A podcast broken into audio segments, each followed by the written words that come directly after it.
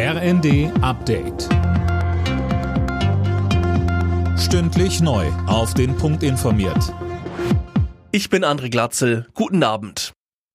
Die ersten Bundesländer schaffen die Maskenpflicht im ÖPNV ab. In Bayern fällt die Corona-Regelung am Samstag, in Sachsen-Anhalt bereits übermorgen. Die Maske wird dann in Bus und Bahn nur noch empfohlen.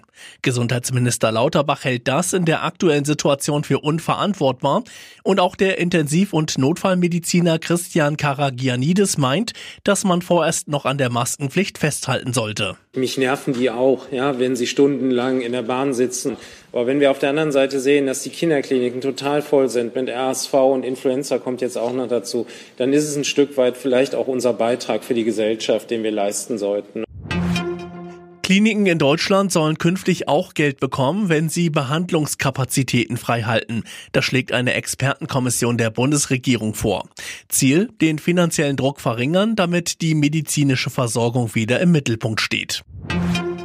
Einen Tag nach der schrecklichen Messerattacke auf zwei Schülerinnen in Illerkirchberg bei Ulm ist Haftbefehl gegen den Tatverdächtigen erlassen worden. Der Vorwurf Mord und versuchter Mord. Mehr von Tom Husse. Der 27-Jährige befindet sich in einem Krankenhaus für Häftlinge, weil er sich bei dem Angriff selbst verletzt hat. Er soll gestern eine 14-Jährige getötet und ein weiteres Mädchen schwer verletzt haben. Warum ist noch unklar.